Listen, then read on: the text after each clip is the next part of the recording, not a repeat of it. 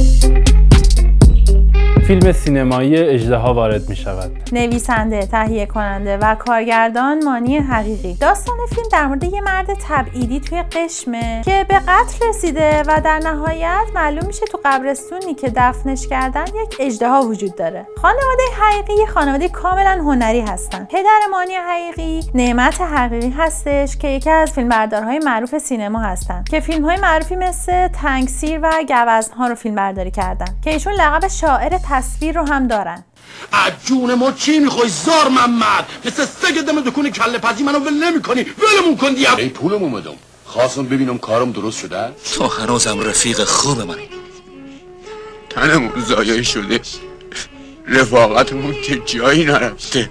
و مادرشون لیلی گلستان. بیشتر به خاطر ترجمه ها و نویسندگی هایی که کردن معروفن. و پدر بزرگ مانی حقیقی یعنی ابراهیم گلستان فیلمساز معروف قبل انقلابی هستش که ایشون الان 98 سال سن دارن و قطعا داستان های عاشقانشون با فروغ فرخزاد و شنیدین. یکی از فیلم های ایشون یعنی خشت و آینه دستمایه شده برای داستانگویی فیلم اجدها وارد می شود جدول حکم خلقت رو داره.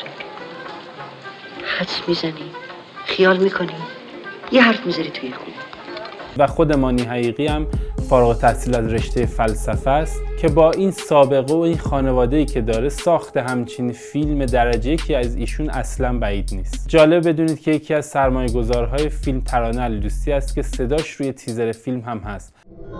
از اینجا برو.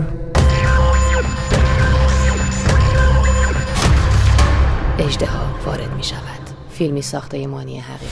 سرمایه گذار دیگه فیلم لیلی گلستان یعنی مادر مانی حقیقی هست. فیلم های مانی حقیقی خیلی خاصه و سرشار از خلاقیته و توی تمام فیلم هاش همین فیلم اجدا وارد می شود هم بهترین اونهاست. اسم فیلم هم شبیه فیلم اجدا وارد می شود بروسلیه که یکی از بهترین فیلم های رزمی تاریخ سینماست. ولی این دو فیلم از هیچ لحاظ دیگه شباهتی به هم ندارن.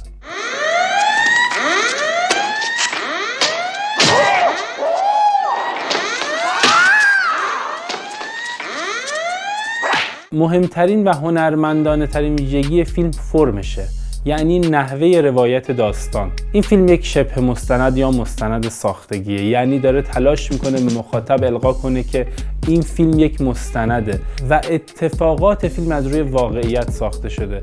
ولی کل فیلم یک داستان تخیلی بیشتر نیست. این فرم فیلمسازی در فیلم های دیگه ای هم استفاده شده که شاید معروف ترین اونها فیلم همشهری کین اثر اورسون ولز باشه. To appoint a special district attorney to arrange for the indictment, prosecution, and conviction of boss Jim W. Getty. همینطور میشه گفتش که این فیلم یه نوع رئالیسم جادوییه و گاهی هم سورئال حالا رئالیسم جادویی یعنی چی؟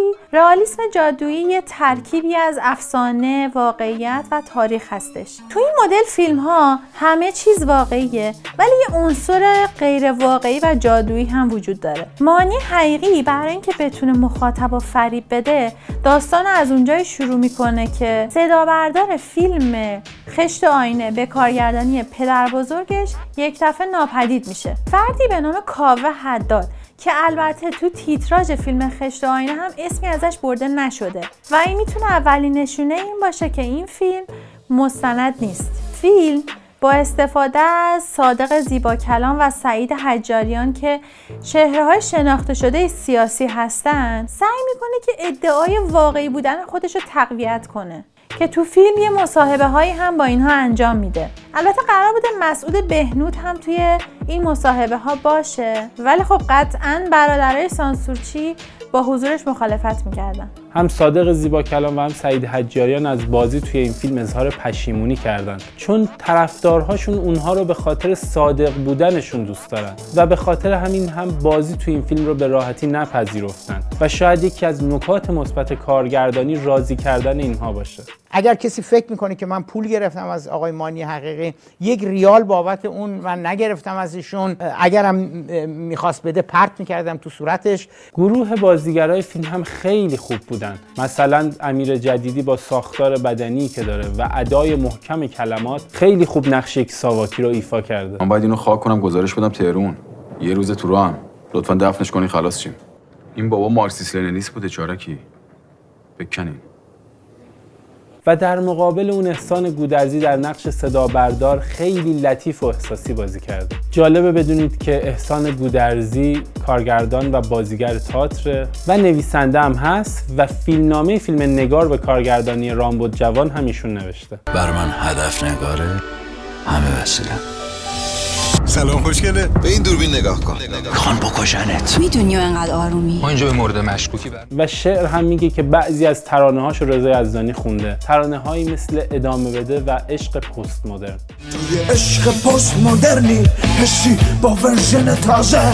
توی تعریف جدیدی از یه مفهوم غرازه میشه ادامه بده.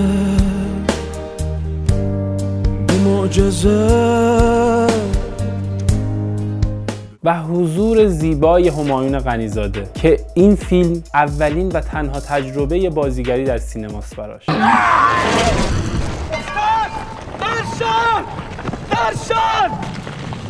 یکی برن تو کاری پشت کشتی ترا بیاره! همایون غنیزاده بیشتر به خاطر نویسندگی و کارگردانی توی تئاتر که خیلی معروفه. نمایش های موفقی مثل کالیگولا ساخته.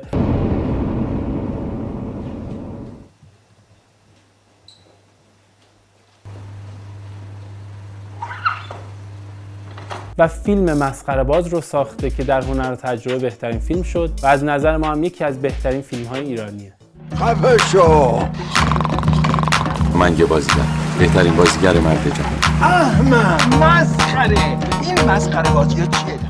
اجدها وارد می شود از لحاظ بصری خیلی نزدیک به فیلم های هالیوودیه. هومن بهمنش فیلم بردار این کار خیلی نماهای خاص و قابندی های تر و تمیزی گرفته. که اگه صدای فیلم رو قطع کنید هیچ فرقی با یه فیلم مثلا آمریکایی خوب نداره.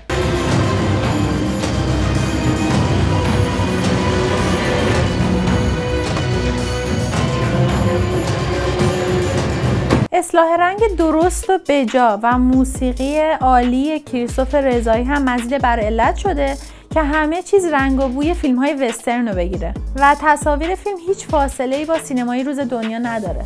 حتی طراحی لباس و طراحی صحنه هم آدم رو یاد فیلم های آمریکایی میندازه. در مورد موسیقی فیلم که کار کریستوف رضایی هست باید بگم که به خوبی تونسته فضای معماگونه و بومی فیلم رو با هم در بیاره. مثلا تو بعضی جاهایی که مردم قشم نشون میده که در حال یه جور دعا کردن هستن از سازهای کوبه استفاده کرده و جاهای دیگه موسیقی از حالت محلی به معمایی گونه تغییر پیدا می‌کنه. که این کار خیلی هنرمندانه انجام شده.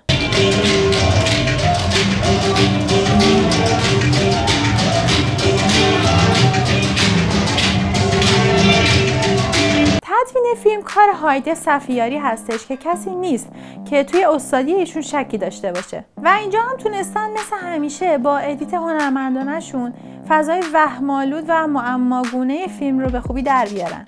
الان برو به الماس بگو دخترت کجاست. سرتو می‌بره میندازه تو دیگ به کله پاچت میگه به تو چه؟ رفتم پیش الماس. چیزی که برای مژگان تو این فیلم جالب بود اینه که با این فیلم میشه فهمید صدا برداری چه دنیای بزرگیه. صدای نفسامو ضبط می‌کرد. بعد می‌برد توی خونه گوش می‌کرد. اگه شما بودین عاشقش نمی‌شدین.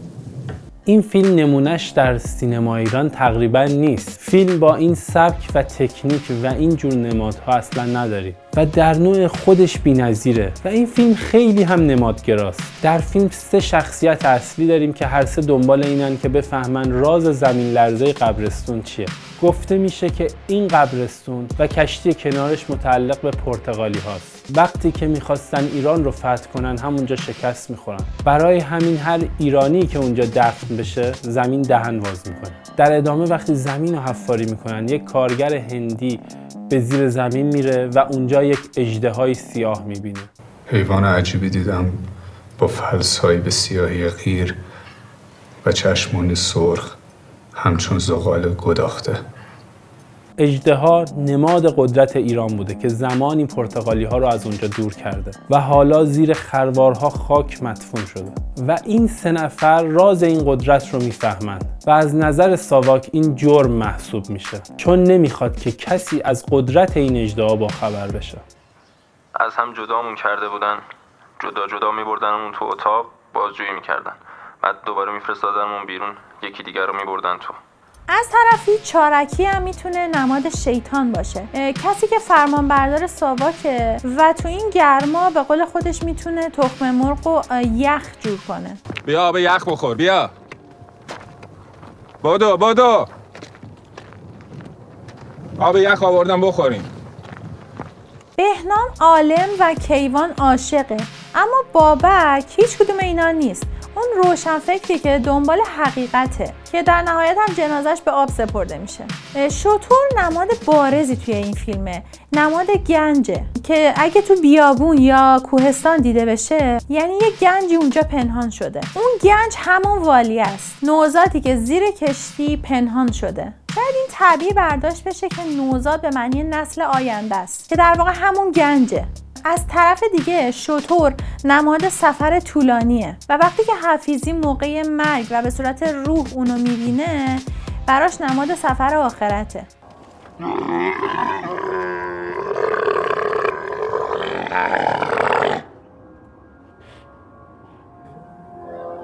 از اسم فیلم و نمادها میشه فهمید که فیلمساز امید داره که با اومدن نسل آینده قدرت دوباره به ایران برگرده. اینجور که معلومه فیلم اجدها وارد می شود محصول تحقیقات مفصل تاریخی هم هست. فیلم از لحاظ فنی خیلی فیلم خوب و درجه که حساب میشه ولی داستان یه جاهایی میلنگه. یعنی معلوم نیست بعضی از اتفاقا واسه چی تو فیلم میفته و کارکردش تو فیلم چیه؟ مثلا وقتی کارگر هندی تو چاه سقوط کرد و بیرونش آوردن شروع کرد به آلمانی حرف زدن.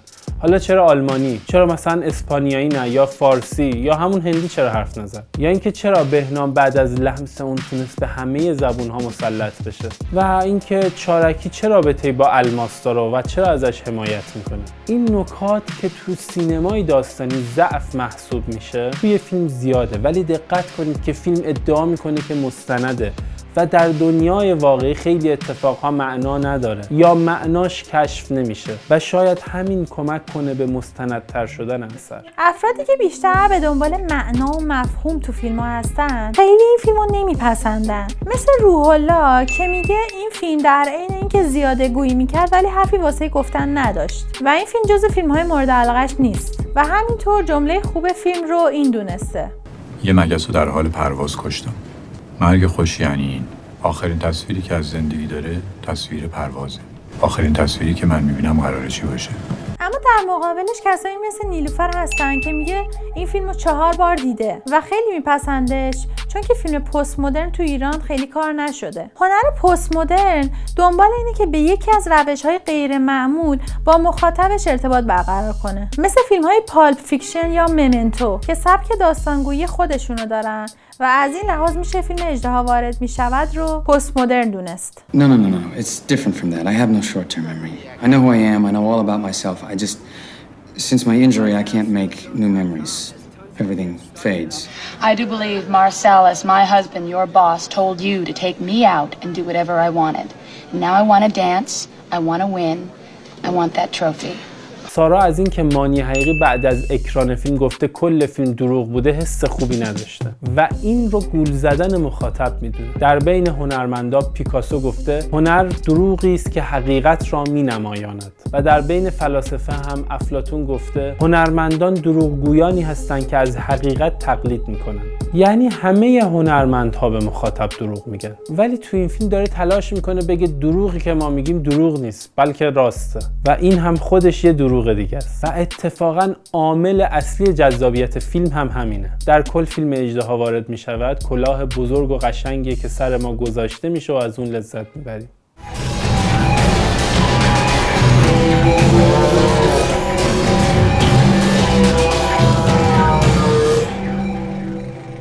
برای مشاهده این پادکست به صورت ویدیویی با ID یوتیوب ما سوفیلم و یا ID اینستاگرام ما سوفی underline couple مراجعه کنید.